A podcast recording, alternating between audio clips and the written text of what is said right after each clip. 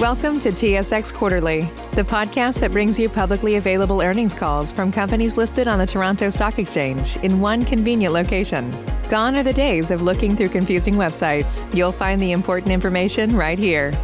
Enjoy the call.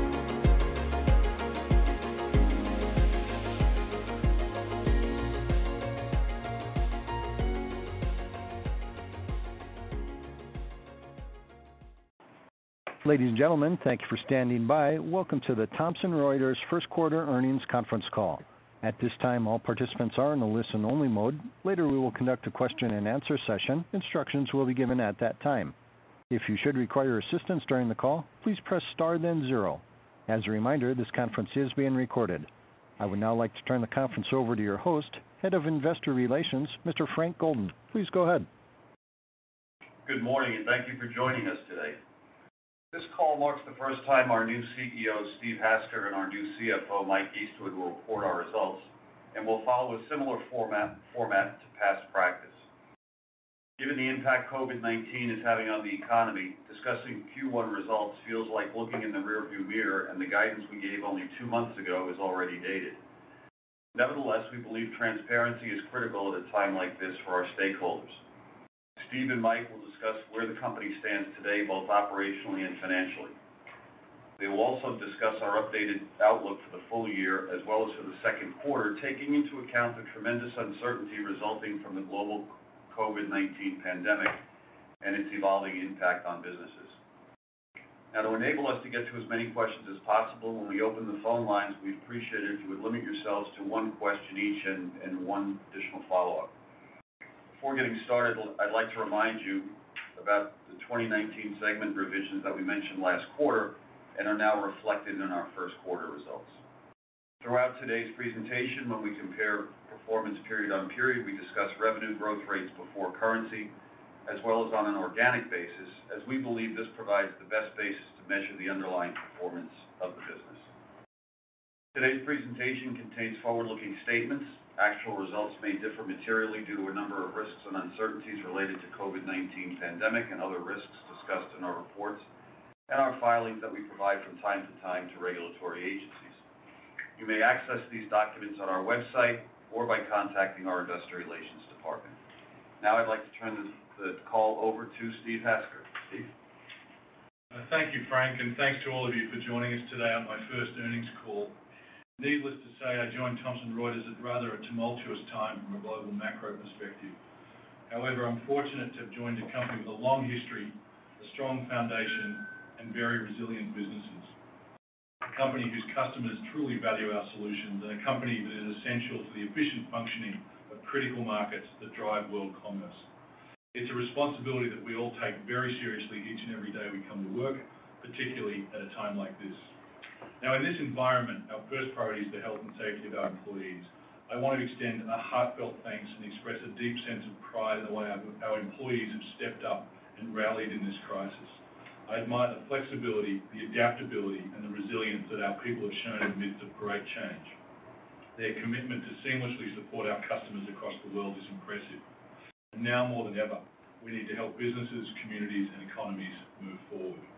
I also want to thank those in each of our communities across the world who are battling this virus, including healthcare workers, first responders, and numerous others on the front lines. Our Reuters journalists have always been on the front line, and their global coverage of the pandemic has been truly outstanding.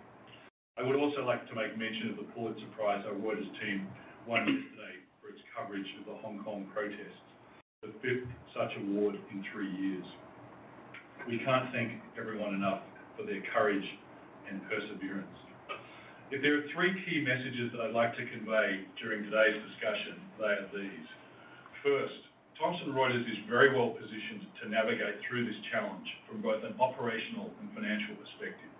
Our business is resilient, and we have proved our adaptability by seamlessly moving 98% of our workforce to working effectively from home. Our strong balance sheet and liquidity position permit us to maintain our focus where it needs to be, on our customers. Second, I believe this crisis will create more demand for our core solutions. In my daily conversations with customers, I see more demand for accurate, timely, and useful information delivered digitally and accessible 24 hours a day. And Thirdly, as a management team, we are looking to take every opportunity to accelerate our investments in our core franchises through and beyond this crisis. I firmly believe we'll emerge from the other side of this crisis even stronger. Before I dive into the details this morning, I think it's also worth mentioning that based on my opening months with the company, I would observe that we have plentiful growth opportunities within our core franchises and significant potential to take further advantage of operating scale and efficiencies. Let me now turn to our results for the first quarter and our expectations for the balance of the year. The results for the first quarter came in as planned, and we're off to an encouragingly strong start to the year. As noted on our fourth quarter call, we entered the year with a healthy information services market in general and improving legal and regulatory markets in particular. And that was certainly what we were seeing through the first half of March when COVID-19 began to take hold across the world. As expected, reported revenues and organic revenues both increased 2%, and revenues at constant currency were up 3%, with currency having had about 100 basis point negative impact this quarter. Adjusted EBITDA was $480 million, up 21%, helped by higher revenues and by not having incurred stranded or one-time costs as occurred in the prior period. And Adjusted EPS was $0.48 per share versus $0.36 per share a year ago. Our Legal, Corporates, and Tax & Accounting segments, which make up 80% of our revenues, recorded another good quarter with organic revenue growth of 4%. Legal, in particular, started the year strong and had a very good quarter with organic revenues up 4% and revenues before currency were up 5%.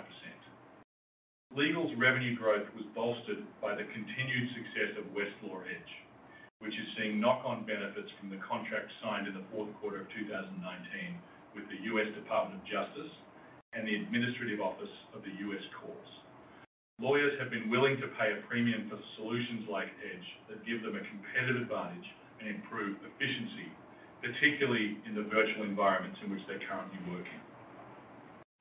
Corporates' organic revenues were up 5%, and Tax & Accounting's organic revenues were flat, which we flagged would be the case last quarter due to the permanent acceleration of UltraTax state tax software from the first quarter of 2020 to the fourth quarter of 2019. And Tax & Accounting's reported revenues were down 2% due to currency. We were confident that Tax & Accounting was on track to achieve revenue growth of between 6% and 8% for the balance of the year prior to the impact we are now expecting to experience from COVID-19. Reuters News organic revenues were down 4%, and Global Print organic revenues declined 5%, both as expected. Now, customers have dramatically condensed the transformation of how they work. Change that might have otherwise taken years is happening in weeks. They're calling for support, and we're there to help. Prior to COVID-19, law firms recognized the need to invest in technology solutions in order to compete. But now they recognize they must do so in order to operate effectively if they're to properly serve their clients. And that's very good for us because they have a preference for fewer, more trusted strategic partners, and we're particularly well-suited to leverage our unique position to be that partner. And many government agencies, as well as federal, state, and local courts, have traditionally been laggards in adopting new technologies. Now they have no choice but to adapt to new ways of working. The transformation to more technology-driven solutions by both lawyers and accountants will now accelerate given the changes we're all facing in working from home. The bottom line is that the work we do is more valuable, not less valuable, and I believe the support we're showing our customers today will lead to even deeper relationships tomorrow. Let me take a moment to remind you why we're so well-suited to assist our customers with this transformation. First, a recap of the size of each of our businesses. Throughout today's presentation, you'll hear Mike and I use the term Big Three. The Big Three consist of our Legal, Corporates, and Tax & Accounting segments, which comprise nearly 80% of total company revenues and grew 5% organically last year. These are solid businesses that are predominantly subscription-based, have high retention rates, generate high levels of recurring revenue, significant operating leverage, achieve high profitability, and generate substantial free cash flow. And given the markets in which we operate, our business profile, and the steps we've taken to strengthen our operations and go-to-market strategy over the past several years, we believe we're better positioned than most companies to weather this storm. Now, I won't spend much time on each of the bullets on this slide. Suffice it to say, we have great franchises serving large and stable professional markets. And we're fortunate to have a diverse customer base totaling about 500,000 customers across varied markets, with no individual customer accounting for more than 2% of our revenues. This slide reflects the inherent strength of our big three businesses, which have proven resilient over decades through other challenging situations. Our customers depend on our must-have solutions, and we're providing support to ensure our customers can remotely access these solutions, which also provides an opportunity to further expand our digital and self-service options. Given these deep relationships, we understand our customers' needs, and we're helping them adapt. For example, we launched a COVID-19 resource center on tr.com to support our customers with free resources created by legal and tax experts to help them navigate this complicated and changing environment.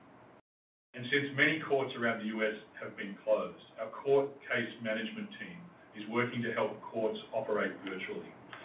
And our government business is actively contributing to the fight against COVID-19. As one example, we used our investigative and data science skills to help the U.S. government prevent the unlawful importation and distribution of counterfeit COVID-19 test kits and other unlicensed medical equipment from entering the United States. And lastly, our internal and external networks, technology, and systems have stood up extremely well. Product usage generally remains high, with call wait times lower or at average level across all solutions. Customers are relying on us now more than ever. So in this current environment, as law firms shift to remote collaboration and service their clients, let me give you some tangible examples of several of our legal solutions that help customers in their daily work and can open doors to new opportunities. Working from home has caused us to change how we work and support our current solutions, and we've had to make some quick adjustments to our processes. Simply put, our solutions are made for addressing many of these issues that customers are facing, and they can be deployed rapidly. Whether the guidance and know-how in Practical Law that serves as the wise expert down the hall, or the collaboration experience of HighQ, which enables firms to stay in touch with clients, or helping lawyers improve their arguments with Quick Check on Westlaw Edge, our solutions are enabling the shift to remote work and empowering our customers to serve their clients, whether they are working from a corner office or from their home office. Serving our customers, defending our position, and gaining market share where opportunities present themselves are what we are focusing on. We're also responding to our tax and accounting customers by providing solutions made for addressing many of the issues they're contending with, including helping customers staying up to date with our weekly COVID-19 newsletter, helping them rapidly transition to virtual delivery of training, implementation, and summits, by offering new Checkpoint Learning COVID webinar series that have had an unprecedented 84% participation rate with over 20,000 registrants. And Last, our Practice Forward team quickly built a toolkit providing guidance on stimulus funds, including a Paycheck Protection Program calculator. Again, serving our customers, defending our position, and gaining market share where opportunities present themselves are what we're focusing on. Now, one of the questions we're frequently asked is how did your businesses perform during the 2008 financial downturn, which this slide addresses. The businesses have changed somewhat over the course of the last 10 years, but directionally, it's a good perspective. We estimate that our legal business, excluding print, grew 2% organically at a time when massive structural changes took place in the U.S. legal market. And During the downturn, our tax and accounting business never grew less than 3% organically. Our legal and tax businesses are stronger and better positioned today than in 2008, which I'll discuss on the next slide. In 2008, our legal business employed a usage-driven pricing model. The amount of data a customer used determined how much they paid. We lacked a multidimensional pricing model, pricing differed from firm to firm, and there was little transparency for customers. This meant we were exposed and vulnerable, which led to pricing pressure. Today, we don't employ a usage-based subscription model. Our Westlaw contracts employ an enterprise-wide structure, and pricing is simplified and transparent across firms based on multiple factors. Moreover, we're deeply embedded in our customers' daily work and in the workings of the firm itself. And In contract negotiations, we can leverage a more diverse portfolio of assets with products including Westlaw, Practical Law, HighQ, Elite, and Contract Express. And Ancillary expenses, which were transactional, were $160 million in 2008 compared to only 50 million today, and have a more stable pricing model. As a result, our legal business is in a much more defensible position today than in the last downturn. Our tax and accounting business is 75% software-based today and continues to be very sticky. Also has a far more diverse portfolio with deep strategic relationships and is also better positioned than 2008.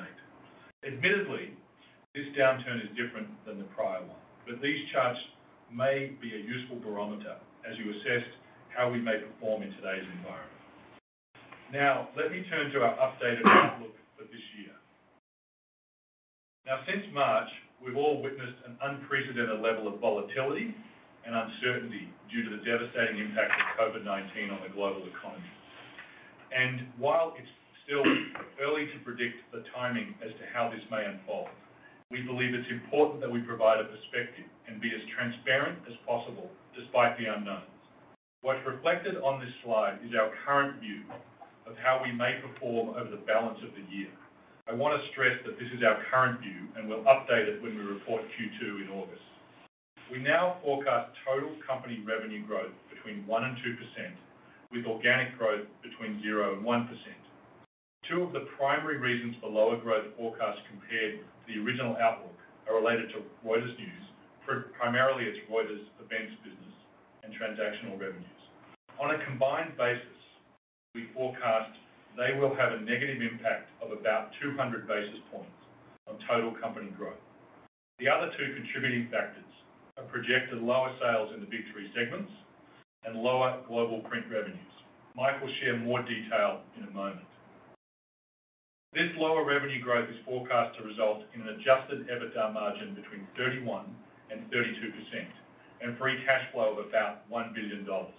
In order to preserve EBITDA and free cash flow, the company instituted a $100 million cost savings program in March, targeting discretionary expenses, and I'm confident we'll achieve the 100 million target. Our lower free cash flow guidance assumes lower revenues and temporary delays in collecting payments from some customers.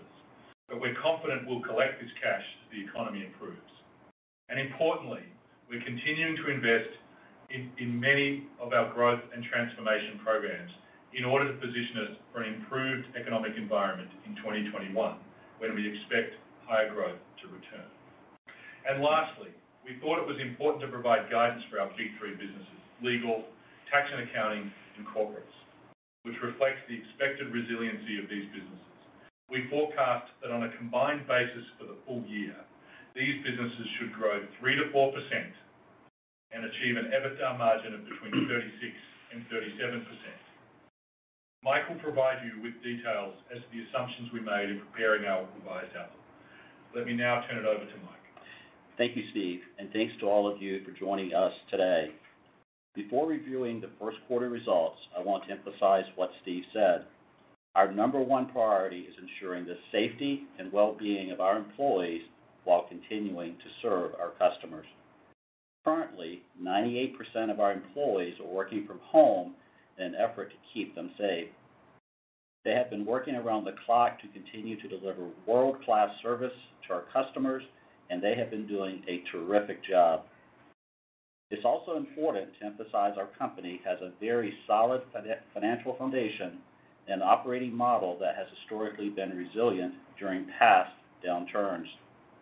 And I want to assure you, we are well-positioned financially and operationally to see our way through the current challenges. Now, moving to the results for the first quarter. Let me start by providing some color on the revenue performance of our Big 3 segments. And as a reminder, I will talk to revenue growth before currency and on an organic basis. Revenue growth for the Big Three was up 5% for the quarter and increased 4% organically. As Steve mentioned, the legal business was off to a strong start to the year, building on the momentum it had coming out of 2019. In fact, prior to COVID-19, it was poised to record its best year since before the last downturn in 2008. Despite the expected negative impact from COVID-19, we are still forecasting good growth for the full year, given legal's unique position and ability to help law firms and government agencies navigate through the current environment. For the quarter, legal professionals revenue increased 5%, with organic revenue up 4%. Law firm revenues grew a healthy 5%. Government, government revenues had another strong quarter with 11% growth, and our global legal businesses grew 3%. And Westlaw Edge continues to contribute over 100 basis points to growth and yields a healthy premium.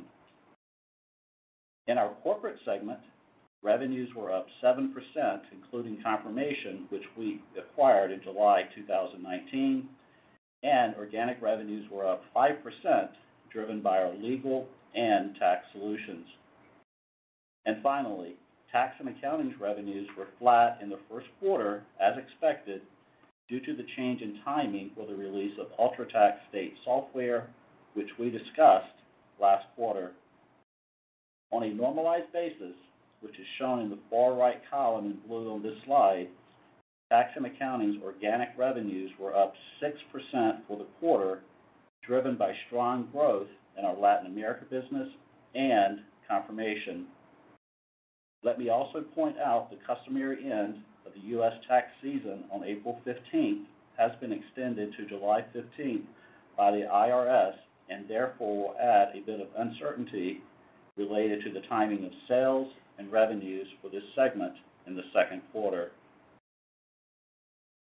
Moving to Reuters News.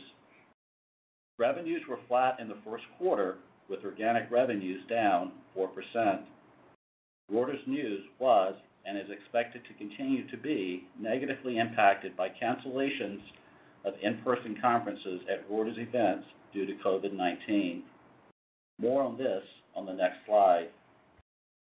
And global print revenues declined 5% in the quarter, with organic revenues also down 5%, as expected.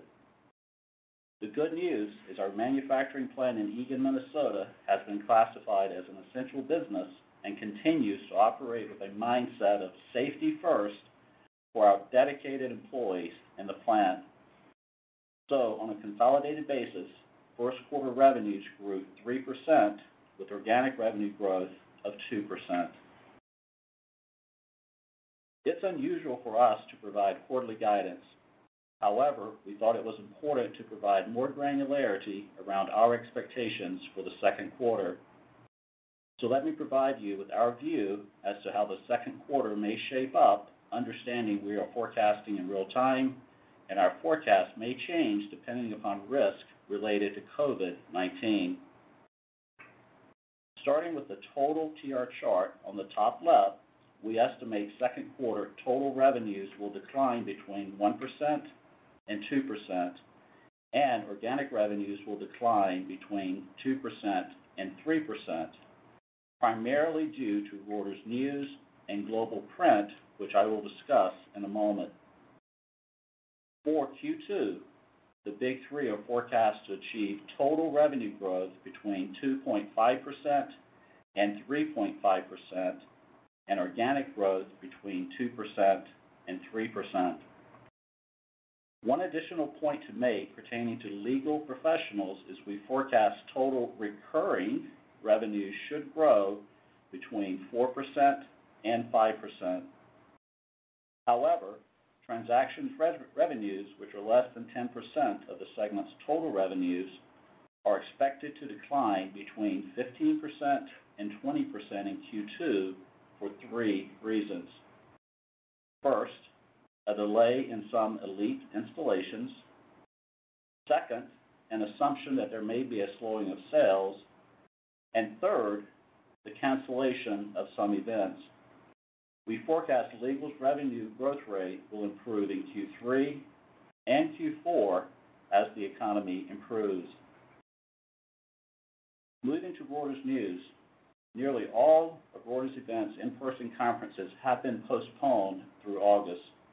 This will result in lost revenues of about 25 million in the second quarter, about 50% of Reuters Events' full-year revenues in our original plan. And Events could forego an additional 15 million of revenue in Q4 if they are unable to resume in-person conferences. As Steve mentioned, this is one of the two key reasons for the lower total company guidance for the full year. Global Print revenues are also expected to decline in the second quarter. Due to government-mandated shutdowns for a majority of the U.S. and many countries, we forecast a significant delay in shipping some of our print materials since customers are unlikely to be at their offices to accept shipments. We estimate this will result in the temporary delay of about 35 million of revenue in the second quarter, with about 25 million of that revenue being timing related. We believe we will be able to recoup most of this revenue as the economy begins to return to normal and will eventually be shipped as these print materials have historically been considered critical content by law firms and government agencies. The 35 million of temporarily delayed revenues is expected to result in a 15% to 25% decline in Global Print's revenue in the second quarter, but should rebound in the third and fourth quarters as law firms and government agencies begin to reopen and we can ship. Turning to our profitability performance in the first quarter, adjusted EBITDA for the Big Three segments was 431 million, unchanged from the prior year period. Legal Professionals' adjusted EBITDA margin in the first quarter declined 140 basis points to 36.7% compared to the prior year period due to the impact of acquisitions and timing of expenses. Corporate's adjusted EBITDA margin was down 20 basis points to 31.9%. And finally, Tax & Accounting's adjusted EBITDA margin decreased 270 basis points to 38.7%, primarily due to the UltraTax timing. Moving to Reuters News, adjusted EBITDA was $19 million, $4 million less than the prior year period, mainly due to costs related to the cancellation of in-person events and higher investments. Global Print's adjusted EBITDA margin for the quarter declined by about 420 basis points due to the decline in revenues, but still remained strong at above 40%. And corporate costs were in line with our expectations for the quarter, and we continue to expect these costs to range between $140 million-$150 million for the full year. So in aggregate, reported adjusted EBITDA was 480 million, up 21% due to higher revenues and not having incurred any stranded or one-time costs, as had been the case in the prior year period. This next slide provides a bit more color on the various factors impacting our adjusted EBITDA margin in the first quarter. As you can see on this slide, our reported 2020 first quarter adjusted EBITDA margin was 31.6%. There were several factors in the quarter that distorted our margin. First, the permanent acceleration of UltraTax revenues to Q4 2019 had about a 40 basis point negative impact. Conversely, M&A activity positively impacted margin by about 50 basis points compared to the prior year period.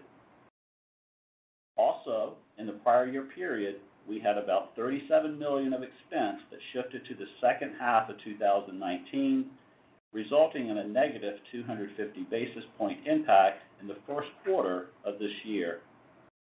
And lastly, revenue flow-through added about 100 basis points. So on an underlying basis, excluding stranded and one-time costs in the prior period, the adjusted EBITDA margin contracted 150 basis points as expected, which was mainly related to the UltraTax timing and favorable expense timing in the prior year period. We continue to recommend you look at our adjusted EBITDA margin on an annual basis. Overall, we believe we have good visibility into the levers at our disposal to achieve our revised margin target of 31%-32%. As Steve mentioned, we have implemented a cost reduction program while still preserving the flexibility to make the necessary investments in 2020 in order to ensure that we're well positioned for 2021 from an organic growth perspective.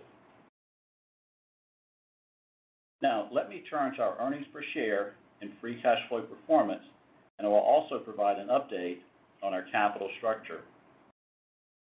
So starting with earnings per share, adjusted EPS increased by $0.12 to $0.48 per share during the first quarter. The increase was driven by higher adjusted EBITDA, offset by an increase in depreciation and amortization, mainly related to acquisitions, higher interest expense, largely due to lower interest income, and higher income taxes. Finally, currency had a $0.01 negative impact on adjusted EPS in the quarter. Let me now turn to our free cash flow performance for the quarter.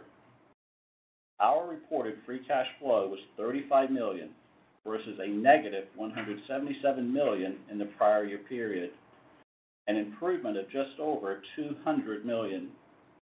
Consistent with previous quarters, this slide will hopefully help you remove the distorting factors impacting our free cash flow performance for the quarter. Working from the bottom of the page upwards, the Refinitiv-related component of our free cash flow was up 42 million from the prior year period. This was primarily due to cost incurred in 2019, including residual employee-related costs and tax expenditures related to the operations of our former F&R business. Also, in the current quarter, we made payments for separation costs incurred in 2019 related to our transformation program totaling 63 million versus a pension contribution and other payments totaling 279 million in the prior year period.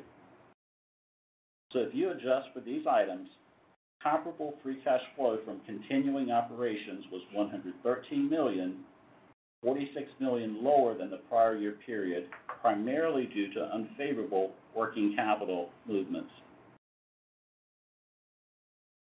Given the understandable focus on the part of investors concerning many companies' financial strength, I think it is important to provide an update on our capital structure and liquidity.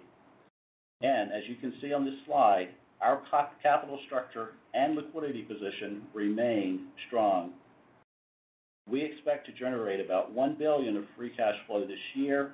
We have 800 million of cash on hand, about 800 million available under our 1.8 billion revolving credit facility, and we also have a 1.8 billion commercial paper program. So from a liquidity standpoint, we are in a very strong position. And we're also in a very strong position from a capital structure standpoint. We have no debt maturing until 2023, and we are modestly leveraged with a net debt to adjusted EBITDA ratio of 2.1 times at the end of the first quarter, comfortably below our 2.5 times internal target.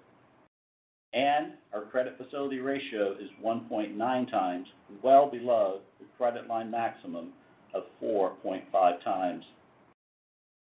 And we don't anticipate any changes to our plans to pay an annualized dividend of $1.52 per share in 2020 to our common shareholders. Finally, in February, we completed our 200 million share buyback program and do not anticipate repurchasing any further shares in the near term. Now, an update on our investment in Refinitiv. The agreement to sell Refinitiv to the London Stock Exchange Group is still expected to close in the second half of 2020, which aligns with the statement made by the LSE on its Q1 earnings call two weeks ago that they are committed to closing this year. Now, regarding our investment stake when the proposed deal closes, as of market close yesterday, our estimated interest was worth about 7.6 billion pre-tax. Our future equity interest in the LSE will represent a store of value which can be monetized over time, and we believe it will provide us with a significant level of financial flexibility in the foreseeable future. And after the deal closes, we expect to receive regular dividends from the LSE, estimated at around 60 million per year based on the company's current annual dividend policy. And One final point regarding future taxes to be paid related to our LSE shares. We estimate we will owe tax of between $400 million and $600 million upon the closing of the transaction later this year, depending upon the price of the LSE stock at the time. We have several options available regarding how we will fund the tax payment aside from free cash flow, cash on hand, or drawing under our revolver, including some non-core minority investments. I will remind you we have the right to sell a proportional amount of the LSE shares to cover the tax payment. And at the time we can exercise our right to sell shares in years three and four after closing, we will owe tax at the U.S. corporate tax rate, which is currently 25%. Let me now build upon what Steve presented regarding our updated 2020 outlook. We thought it would be helpful to provide more detail regarding the specific components that we forecast will negatively impact revenue growth for 2020. This chart reflects the changes in our original total company revenue growth guidance of 4.5%-5.5%, compared to our updated guidance of 1%-2%. As you can see, there are four main drivers resulting in our forecast of lower total revenue growth for 2020. First, we anticipate most of the in-person events in our Reuters Events business will be canceled this year, in addition to our consumer and agency businesses being pressured. That's estimated to result in a 100 basis point negative impact. Second, our transactions revenue are expected to be lower primarily due to delays in installations, another 100 basis point negative impact. Third, we expect our big three segments will continue to experience softness in new sales, but expect this to rebound as the economy opens back up in the second half of the year. This is forecast to also have a negative 100 basis point impact. And Lastly, we anticipate global print sales will decline, resulting in a 50 basis point negative impact for the year. The impact of these four items is projected to result in total company revenue growth ranging between 1% and 2% for the year. What's reflected on this slide is our current view of how we may perform over the balance of the year. We prepared three scenarios. The three scenarios assume a gradual economic improvement will begin in July, October, and January 2021. Our base case was derived by taking the midpoint of the July and October scenarios to determine our updated outlook. In preparing our updated outlook, we assume diminished economic activity through the second quarter, followed by a gradual recovery through the second half of 2020. This assumes the financial and operational health of our customer base base in both the U.S. and global economies will gradually improve, which we believe will coincide with the easing of lockdown restrictions. The metrics on this slide mirror what Steve discussed, except for the addition of interest expense, which we now forecast will range between $190 million and $215 million since we drew down under our revolver last month to bolster our liquidity. This will result in higher interest costs than originally estimated. All other guidance metrics we provided in February remain unchanged. Let me now turn it back to Steve to conclude our presentation. Thanks, Mike. Uh, let me conclude with a few additional thoughts regarding uh, my initial observations of the company, having now been in this role for about uh, 60 days. First, before joining the company, I understood how our customers depend on our products and our solutions. And now, having met with many customers across the businesses, I am even more appreciative of the unique relationship we have with these customers. That relationship is a two-way street, and our employees feel a personal responsibility to support their clients, many of whom they've worked with for years. That support and those relationships will pay dividends over the long term. Second, I'm already convinced that our big three businesses still have a lot of opportunity to grow, to improve the customer experience, and to take advantage of scale by transitioning to a more efficient operating model. For example, there are additional benefits to be achieved by integrating our product development and technology capabilities. And Throughout my career, I've always focused on listening to the customer, understanding their needs, and then developing solutions that serve those needs. We have some of the best and brightest product development technologies in the world, technologists in the world, and if we support them properly, point them in the right direction, and leverage their talents across the organization, we can drive higher growth while at the same time achieving greater efficiencies. And Third, in what will be an extraordinarily difficult year, given the global economic environment, we will manage the business accordingly, and we'll control what's within our control. It will take a lot of hard work mixed with a bit of realism, humility, and teamwork to see us through to the other side. But I believe we can further strengthen our franchises and come through this in an even stronger position. Let me now turn it back over to Frank. Thanks very much, Steve and Mike, and that concludes our formal remarks. So we would now like to open it up for questions. And operator, if we could have the first question, please. Thank you. Ladies and gentlemen, if you'd like to ask a question, please press one then zero on your telephone keypad. You may withdraw your question at any time by repeating the one-zero command. If you're using a speakerphone, please pick up the handset before pressing the numbers. Once again, if you have a question, please press one then zero at this time. And One moment, please, for your first question.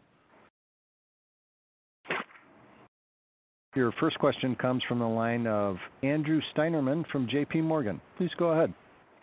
Hi, good morning. This is Michael Cho on for Andrew. My first question, I was just hoping you can um, unpack the uh, revenue pressure from the installation delays and uh, net new sales across big three segments. Can you just give us a sense of the contribution from each of the big three segments? And are there any segment of clients that you think um, uh, that the potential rebound could be delayed?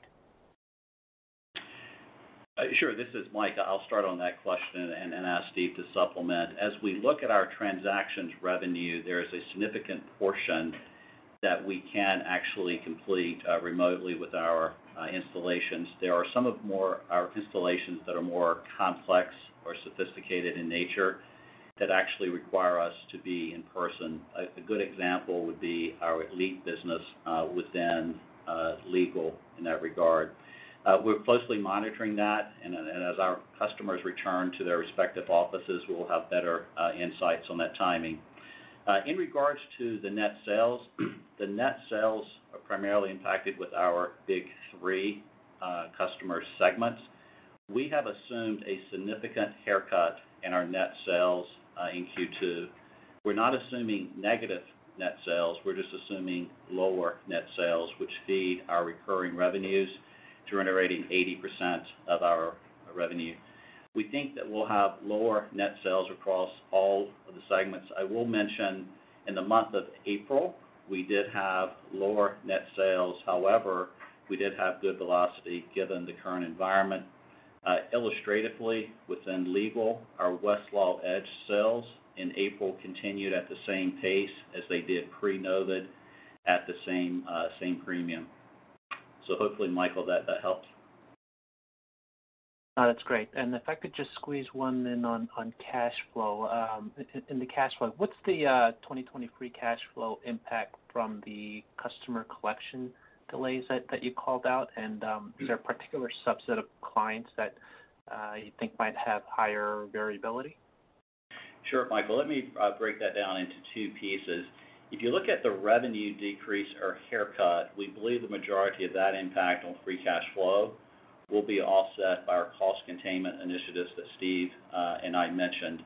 If you look at the decrease in our full-year free cash flow, it is driven by our assumption of lower collections from our clients. Uh, we value our client relationships, and we plan on supporting them uh, during this period.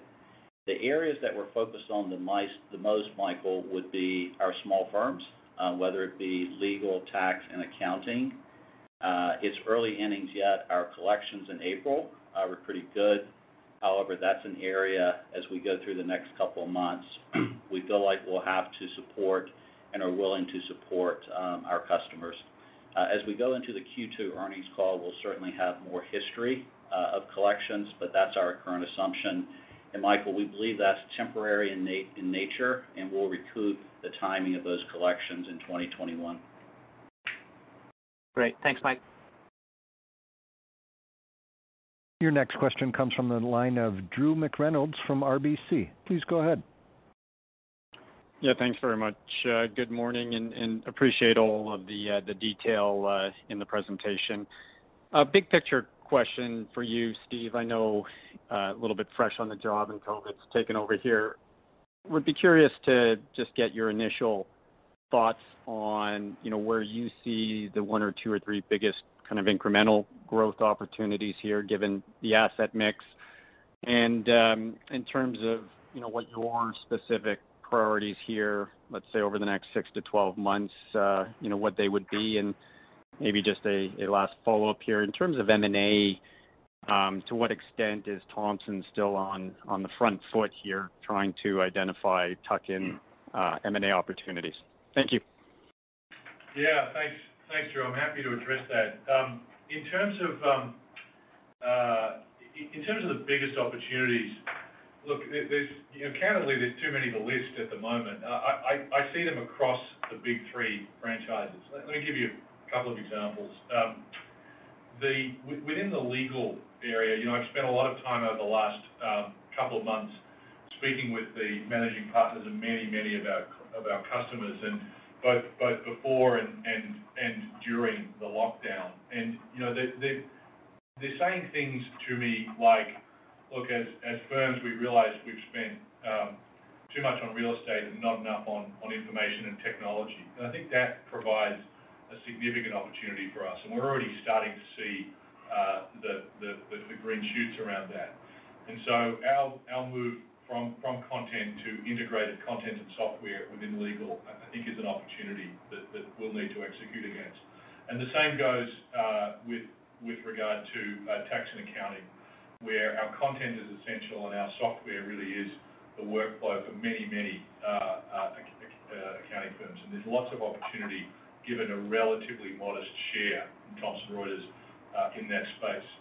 And with regard to corporates, I really feel as though we're just starting out. It's the start of the journey. You know, We have good relationships with many general counsel within uh, the corporate sector, and we have good relationships with many heads of tax. But if you look at our overall penetration, it's quite modest.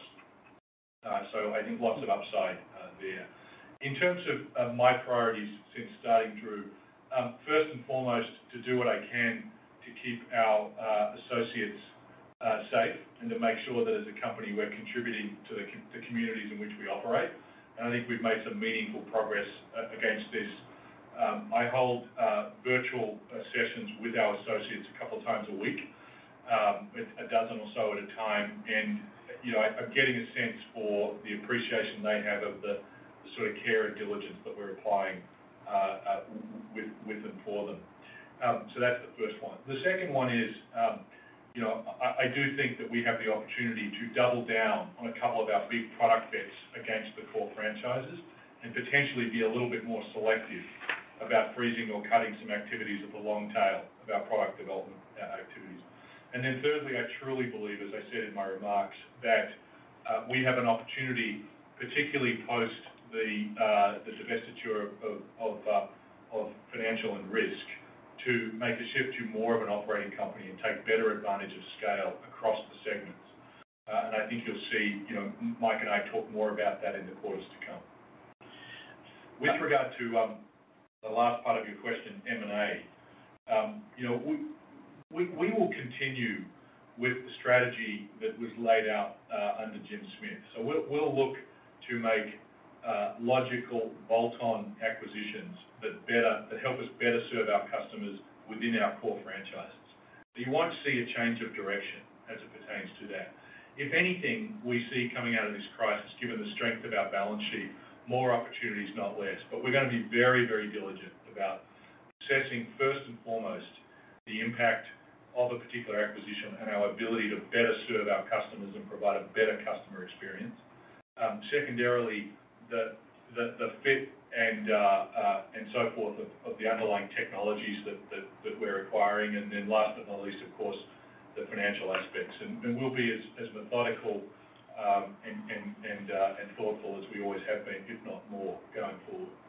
Drew, if I could just add a couple of points there in regards to uh, growth opportunities. We're very optimistic about our government business, which is about 450 million of annualized revenue. We did the small acquisition earlier in Q1 with Pondera. But if you look at areas like fraud, waste, and abuse, I think Steve Rubley, who runs that business, is doing a great job with it. So I could see both organic and inorganic opportunities in government. And the other one I would mention, Drew, is within our global trade management business. Just given uh, supply chain uh, issues, opportunities that are, know, surfacing now, I think those are two additional opportunities for us to focus on. Thank you very much. That's great. Your next question comes from the line of George Tong from Goldman Sachs. Please go ahead. Hi. Thanks. Good morning. You're targeting $100 million in cost savings from discretionary expense savings um, in response to the coronavirus. Can you talk about the timing of when you expect to realize some of these savings and how much may be permanent mm-hmm. in nature? Uh, sure, George. It's Mike. Uh, in regards to the 100 million, we will achieve all 100 million in calendar year uh, 2020. We're incredibly confident on our ability to do that. Uh, two illustrative examples, George, would be T&E, travel and entertainment. Another example would be our consulting and use of third parties. There are other items which are primarily discretionary in nature, and we're also confident in our ability to maintain that uh, level of savings as we go into 2021. Just an additional comment. I think when we started to assess uh, the revenue, the top-line impact and potential impact of COVID-19, we were quick to put the cost reduction efforts in place and uh, very very focused on costs that are not customer-facing and that don't directly affect our associates. To my earlier points, we're confident we're gonna emerge stronger out of this.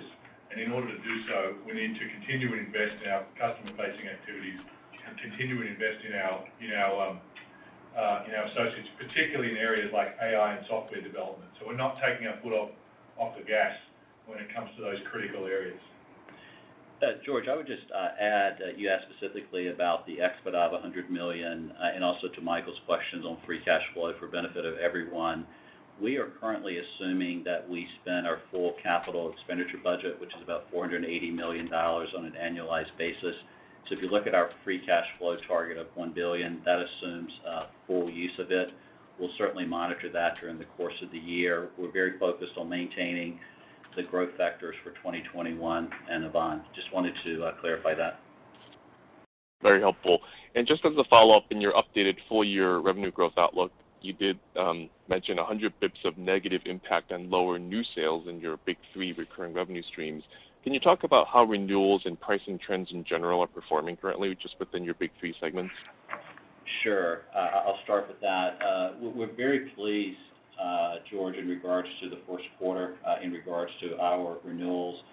It certainly varies segment by segment and even by sub-segment, but we think given the how we're embedded with many of our customers, we could have actually some upside on our retention as we go through the year. Uh, many of our contracts are multi-year in nature. For example, about 60% of our contracts within legal um, are multi-year, normally two to three years uh, in range there. In regards to the net sales haircut that we are estimating, a lot of that happens in Q2. Uh, certainly no negative net sales, but lower net sales. Lower net sales across the big three for Q2. Some lower net sales in Q3, and we then expect it to begin to pick up. But the impact on that, uh, George, as you know, will have lower impact uh, in 2020 and more impact in 2021. Uh, pricing pricing certainly happens throughout the year based on when contracts come up for renewal. The largest portion of our pricing happens in Q1 of each year, so that um, is secured and behind us.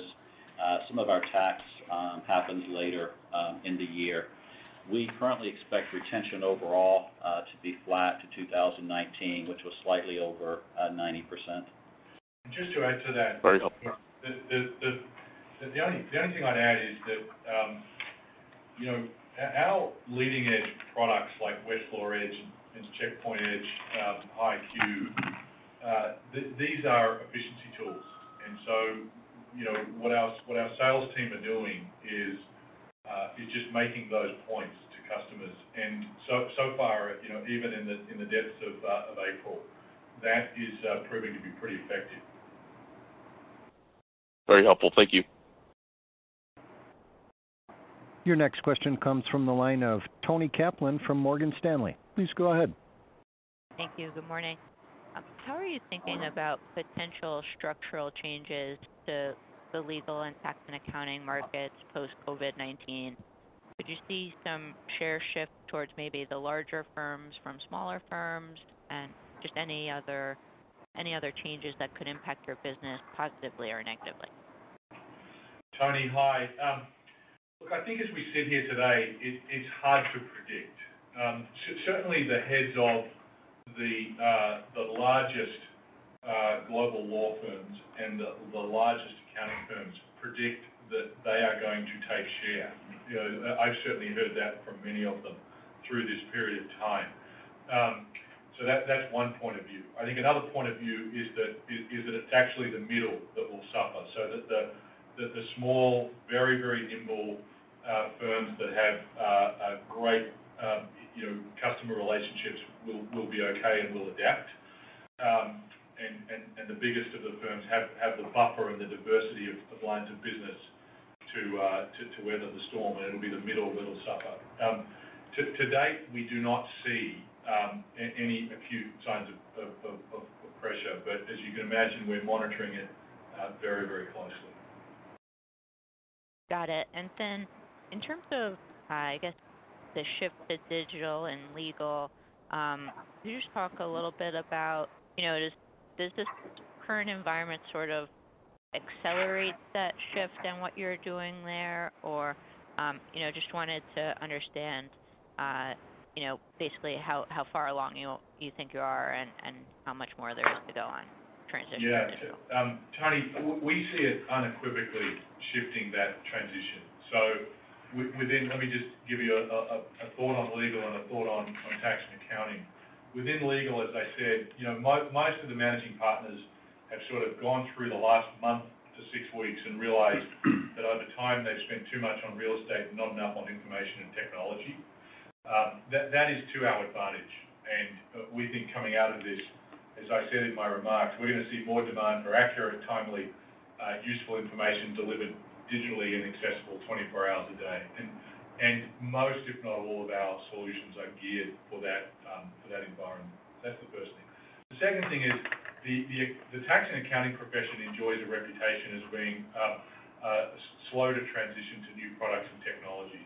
And we're starting to see some of that resistance um, uh, uh, evaporate. So they have great loyalty to us. We've worked with many many of these firms for decades. Um, one example would be you know, the folks who were resistant to putting their tax return activity into our cloud-based solutions have realized through this crisis that they just may not have a choice. So I know um, that the number of the big technology, Silicon Valley technology players have commented that they've seen um, you know, uh, sort of two to four years of digital digitization and transformation in the last few weeks. We're seeing a version of the same uh, within our customer base. Yeah, Tony, I would just uh, supplement, in addition to using digital for more of the commercial go-to-market sales and renewals, also for supporting our clients. Over the last six weeks, we've actually seen our call volumes remain at pretty steady um, levels, and I think we'll see more of that shift to uh, more self-service. We call it MyTR within the firm. The more self-service capabilities for our clients will be really important, and enabling that will be uh, data and analytics. Uh, we're investing more in analytics across the firm, but especially with our go-to-markets. That's great. Thank you, guys. Your next question comes from the line of Manav Patnaik with Barclays. Please go ahead. Yeah, thank you. Uh, good morning. And Steve, congratulations. Welcome, and looking forward to working with you again. Thanks, um, Manav. My first question is just you know, on the Westlaw Edge product and maybe even Checkpoint Edge. you know, Can you just talk about where you are in terms of you know, the penetration, the upsells? Uh, just a little bit more color on you know, where that's progressing, how far along we are. Yeah, I'll start with that one. In regards to Westlaw Edge, just as a reminder, we concluded 2019 at about 33% uh, penetration on an annual contract value basis. We're approaching 40% Um, at the end of Q1. The premiums that we experienced and price premiums in 2019 um, are continuing into Q1, and actually, as I referenced earlier, continuing uh, into April. So good movement in regards to Westlaw Edge, and we continue to estimate that by year-end, we will approach 55% penetration for uh, annual contract value. Checkpoint Edge uh, is coming along, and we would expect that to accelerate um, as we progress during uh, 2020. I think that the key item there is leveraging AI, uh, machine learning, et cetera, with our products. So pleased with the progress overall, Manav. Got it. And then, you know, just in terms of you know, the, you know, I understand usage of your products are probably you know, going up for those that have it. Uh, just some color on you know, how the contract structure works in terms of usage or users, because I presume you know, there will be pain at every uh, customer's uh, you know, companies. And and also, in that customer count that you gave, like, what is the rough mix of you know, small, medium, and large? Yeah, I'll start with that. In regards to our contracts, we Uh, do not anticipate opening up our contracts uh, during this period. Uh, we're certainly going to support our customers, but more so from the standpoint of contract payment terms. But We're going to maintain the integrity of the committed contracts that we have, supporting about 80% of our business. So We're not making any wholesale changes in the way that we handle our contract structure and commitments. We'll support our clients more from the standpoint um, of payment terms. We certainly monitor the product usage uh, on a daily basis across our firm and including uh, Reuters. Uh, we saw a small dip immediately when the work from home started across the economy, but we saw it quickly pick back up to pretty normal normal levels. Yeah, and the other comment um, I'd make to that, Manav, is we've analyzed sort of every form of pressure through our customer base and and onto our business that you can that you can imagine, you can think of. Um, and uh, you know, a couple of things. I think to Mike's point, we we see products like Westlaw Edge uh, continuing on the same trajectory and the same path that they were before the crisis. And very importantly, you know, our our our products and solutions are a source of efficiency and cost reduction for our customers across their entire cost base. That's how we're increasingly uh, uh, selling them, and that's how they're increasingly being viewed. And so uh We're not obviously, you know, we're not uh, ignorant to the pressures that our customers are facing and are going to face. But we're part of the we're part of the solution, not the problem. Manav, just an additional point in regards to the segmentation or stratification question you asked. About 34% of our Big Three revenue is within small firms, which equates to about 30% for total TR. All right. Thank you, guys. Your next question comes from the line of Aravinda Galappatthige from Canaccord. Please go ahead. Good morning. Thanks for taking my question. And Steve, uh, congrats on the role and uh, welcome to the first conference call. My question is on the- Aravinda, could we ask you to get a little closer to your phone? It's just a little hard to hear you, please. All right. Will do. Hope that's better. Thanks, Aravinda. That's better. Hi, can you guys hear me? Hello? We can now. Go ahead. Uh, My first question's on the um, the the color you gave on the comparison versus the uh, the recession in the peak time in 2008, 2009.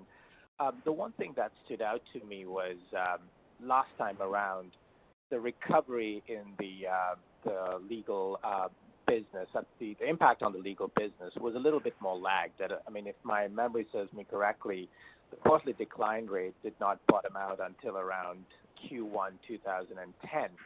Um, When I look at some of the guidance that you've given on a quarterly basis, obviously you're expecting a more sooner recovery uh, starting the second half of the year. Is that simply based on the different structural factors that you talked of? Or obviously there are differences in the in the recession of 2008 and 2009 that was far more severe. But I just wanted to get your thoughts on that.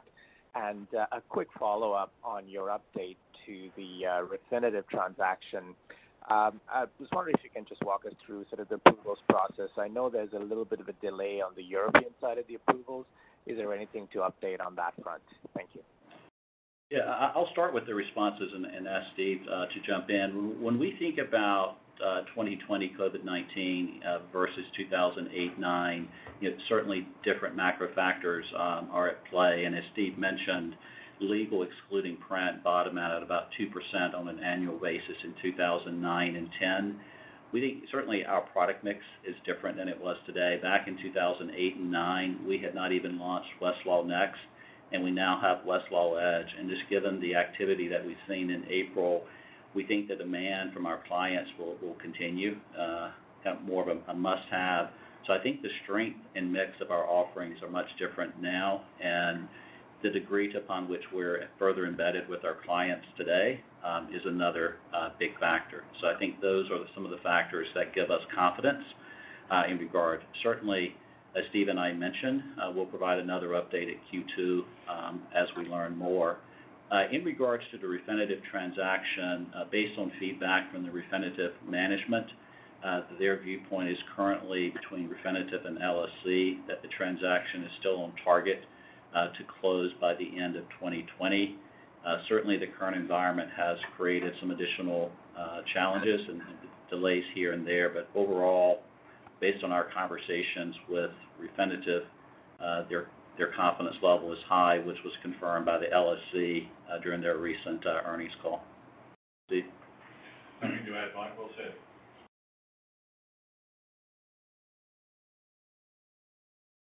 Your next question comes from the line of Tim Casey from BMO. Please go ahead. Yeah, thanks. Good morning. Um, two quick ones for me. Um, Steve, regarding uh, your comments about um you know uh, an accelerating uh, shift of um, customer behavior.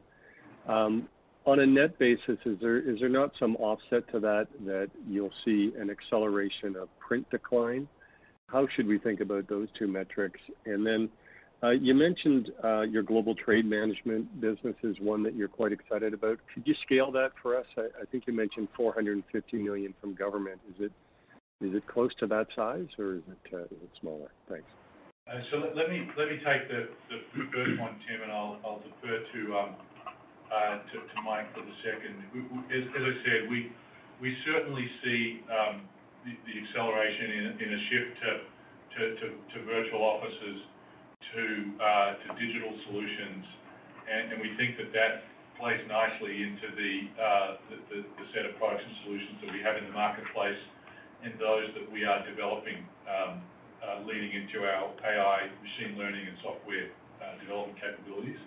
Um, as for the decline in print, um, you know, we've been, I think, very prudent and conservative in terms of what the impact in Q2 on print will be, because um, to the extent that there are legal librarians who are not in their offices and on campus and so forth, they're not there to receive books.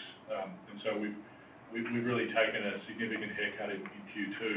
Um, and We're being, uh, I think, very conservative as to sort of a gradual return to activity through the rest of the year.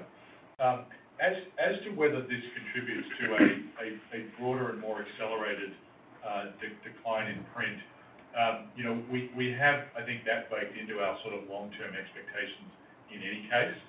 Um, and to the extent that it uh, is accelerated by by this uh, this crisis and the change in behaviors, we're confident that the acceleration and shift to our digital solutions will more than offset that. Tim, in regards to our global trade management business, we will approach $100 million uh, this year uh, in 2020 on an annualized basis. Remember, back in Q4 2018, we acquired uh, Integration Point, and we see that business continuing to grow nicely in 2021 and beyond. Thank you. Your next question comes from the line of Vince Valentini from TD Securities. Please go ahead. Yeah, thanks. Thanks for all the information and for taking so many questions, guys. Uh, one clarification, one question. Um, Mike, you said 25% tax on the $7.6 billion value for your LSE shares. Can you just confirm there's zero cost base there, so you'll expect to pay a full 25% in four years? Uh, simplistic answer, uh, Vince, that would be the easiest way to look at it. It's roughly 25% on that. Okay. The cost base is very low. Second, the question, if I can just try to unpack your slide 29 a little bit. You know, prior to the COVID crisis, you had certainly been expecting the organic growth in 2021 to be at least as good as 2020. If I look at this slide and you're taking these somewhat one-time hits in the events business and the installation revenue, is there any reason if we go with your base case scenario that the economy's recovering by the second half of the year, is there any reason to not think that if you expected 5% organic revenue growth before, that you'd now expect 7% organic revenue growth in 2021? Yeah, uh, Vince, it's a fair question. Uh, I'm gonna refrain from going into much detail on 2021 today. As we come back uh, with the Q2 call, hopefully we have some additional insight. Hopefully can appreciate there's just so many moving pieces right now. We certainly remain very optimistic with the foundation of our business and the strong underlying book of business driving the recurring. But if I could ask just for a little time, Vince, on the 2021 um, outlook for all the metrics, that that would be helpful. Okay. Thanks very much. Uh-huh. Operator, I think we have one final question, please. That question comes from the line of Gary Bisbee from uh, Bank of America. Please go ahead. Hey, guys. Morning. Morning. I guess one question for each of you. Uh, first for Steve. So you talked about initial impressions and opportunities. You know, one that you mentioned was further um, operating model efficiency potential over time. And as part of that, you know, I heard a comment about product development. Can can you just help us from a high level, you know, understand what you're thinking? Is this really the concept of both separating half the company, the the business has not necessarily been right-sized or as efficiently set up for the current, um, you know, scale of the business? Or is there something more targeted and specific you have in mind at this point? Yeah. Look, I don't think it's a question of you know, sort of a big disconnect, um, uh, Gary, in terms of uh, the size of the overhead or the you know, the right sizing of the cost base. I think it's more specific than that. Um, You know, there was prior to the divestiture of the F&R business, there was something of a holding company feel to the company. I think we still have some of those vestiges today. Um, And, you know, given the size of that F&R business, I think that was understandable at the time.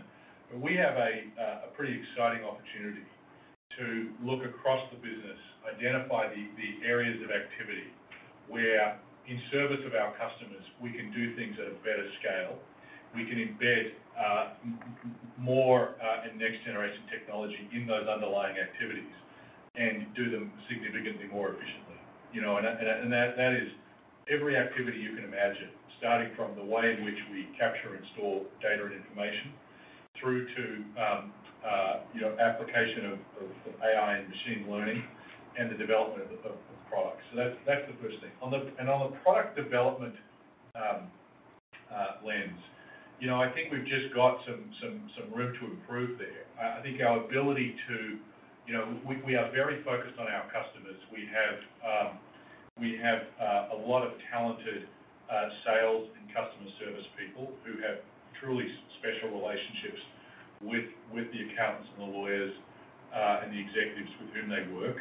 But I think our ability to truly understand the decisions that our customers are making, and translate that back into the solutions we're providing, there's some real upside there. Uh, and I think we can get better, we can get faster and more agile at doing that, both in terms of understanding those needs today and anticipating them and getting them into the product features and functionalities going forward. Um, you know, and this is eminently achievable. There's nothing sort of overly scientific or difficult about doing this. We've just got to set about doing it. Great, thanks. And then the follow-up for Mike. So the cost reduction um, commentary you gave about this year, you know, it sounds like a lot of that is discretionary that goes away, but could come back in the future. Is there any way to think about the cadence of that? Is that? You know, do you think those costs largely would come back in line with revenue, or do you have some discretion um, as to when to bring those costs? Gary, we're going to uh, work to ensure that those costs do not come back in the aggregate. There could be a slightly different mix as we go into 2021, but certainly a very strong focus on those discretionary costs will be a permanent part of our DNA um, with that. So it could be a slightly different mix, but uh, I'm optimistic we'll be able to hold that as we go into 2021. Yeah. Can I just add, I think, you know, Gary, many of the companies you follow will say the version of the same thing. But in a sense, notwithstanding the the human crisis here, this is the great experiment, right? And so we we cut those costs, and we see what happens. And so far, we haven't missed them. Not not, not $1 of them. So um, that's the first thing. The second thing is that it it really, I think, gives us courage and in in our convictions to double down on our bigger bets that that our customers truly value, In both the legal, the tax accounting, the corporate, the government components of our business. And we're in the process of doing that. And so far, the results that uh, have been uh, also very very promising. So we plan to continue on that path through the rest of this year and use that momentum heading into 2021. Thank you. So that'll be our last uh, question for the day. We know that there was an awful lot to digest there. We very much appreciate your time and attention on this call. I'm sure you'll have follow-up questions, so please don't hesitate to reach out for me and for Megan, and uh, we will be available to help you with that. Thanks very much for joining us this morning, and uh, have a good day. Ladies and gentlemen, this conference will be available for replay after 10:30 Eastern Time today through May 12th. You may access the AT&T Executive Replay system at any time by dialing 1-866-207-1041 and entering the access code 8916567. Those numbers once again are 1-866-207-1041 with the access code 8916567. That does conclude your conference for today. Thank you for your participation and for using AT&T Teleconference. You may now disconnect.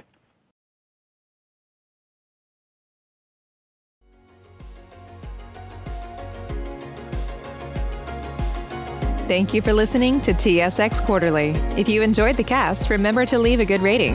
And remember, for any additional inquiries, please consult the company's investor relations section on their website. See you next time.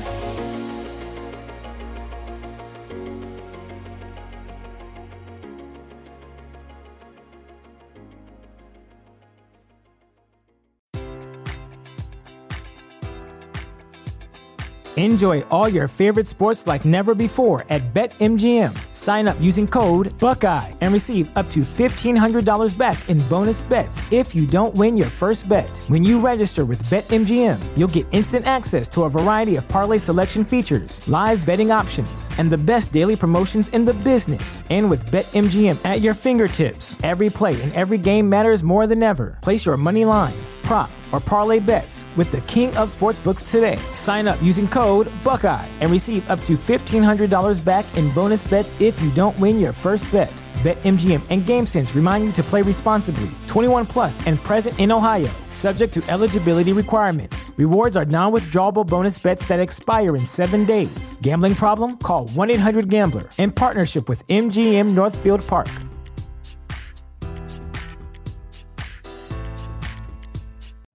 You know how to book flights and hotels. All you're missing is a tool to plan the travel experiences you'll have once you arrive. That's why you need Viator. Book guided tours, activities, excursions, and more in one place to make your trip truly unforgettable. Viator has over 300,000 travel experiences to choose from. Everything from simple tours to extreme adventures and all the niche, interesting stuff in between. So you can plan something that everyone you're traveling with will enjoy. Real traveler reviews give the inside scoop from people who've already been on the experiences you're considering. So you can plan with confidence. Free cancellation helps you plan for the unexpected. And 24 7 customer support means you can travel worry free. Download the Viator app now and use code Viator10 for 10% off your first booking in the app. Find travel experiences for you. Do more with Viator.